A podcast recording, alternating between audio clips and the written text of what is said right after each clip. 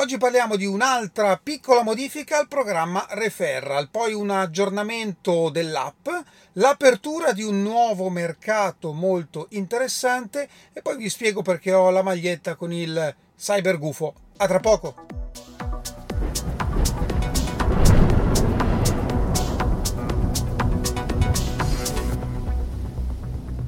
Bentornati a Lampi di Tesla. Il programma Referral è stato reintrodotto nella primavera di quest'anno. Esisteva già da molto tempo, è stato interrotto e reintrodotto eh, varie volte da Tesla. Che cos'è? È quel programma che permette ai proprietari di utilizzare un link, un codice da dare a chi è interessato all'acquisto di un'auto e quindi entrambi ottengono dei vantaggi.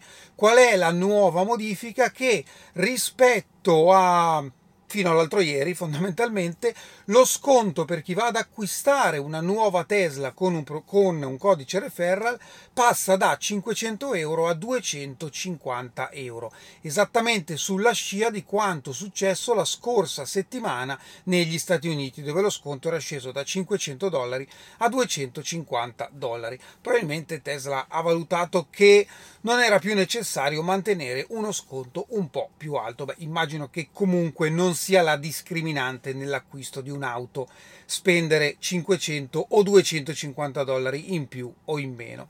Probabilmente, secondo me, a questo punto il programma referral andrà piano piano a essere eh, bloccato un'altra volta, così come è successo in passato.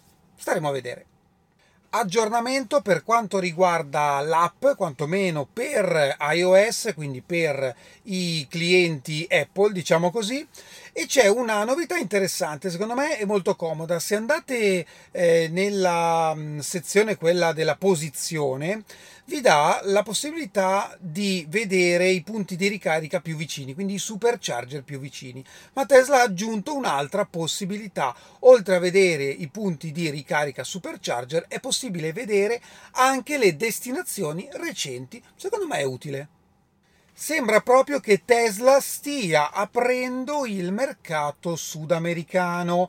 Sì, perché ha postato dalla scorsa settimana in avanti alcune posizioni per ora manageriali proprio in alcuni paesi sudamericani. Quindi Tesla è già presente in Messico, ma comincia ad andare proprio in Sud America. A questo punto effettivamente la Giga Messico comincia ad assumere un senso diverso. Ovviamente quando cominceranno a costruirla, eh.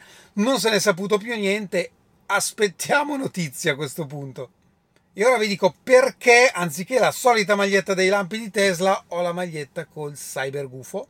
Perché oggi è stato fotografato un Cybertruck con la modalità sentinella attiva e indovinate un po', c'è proprio il gufo. Da cosa deriva questo gufo? Vabbè, nel novembre 2019, quando è stato presentato il Cybertruck, io ero presente, ho avuto questa fortuna di ricevere l'invito e tutto il tema della serata era Blade Runner. E infatti il gufo è proprio tratto dal film Blade Runner, così lo sapete. E ora passiamo ai ringraziamenti, ai saluti. Beh, grazie tantissimo a Christian per il supporto al canale. Ci siamo sentiti via mail e ha voluto supportare il canale. Grazie, grazie mille e spero di vederti in un qualche prossimo raduno. E un grande saluto anche a Roberto che ha esportato la maglietta di lampi di Tesla anche oltreoceano negli Stati Uniti a New York, in questo caso particolare si trova a Brooklyn. Mi ricordo perfettamente il posto in cui ha fatto la foto. Beh, grazie di avermi mandato la foto della maglietta lampi di Tesla anche a New York. Questo è tutto per oggi, io vi ringrazio come sempre e ci vediamo alla prossima. Ciao!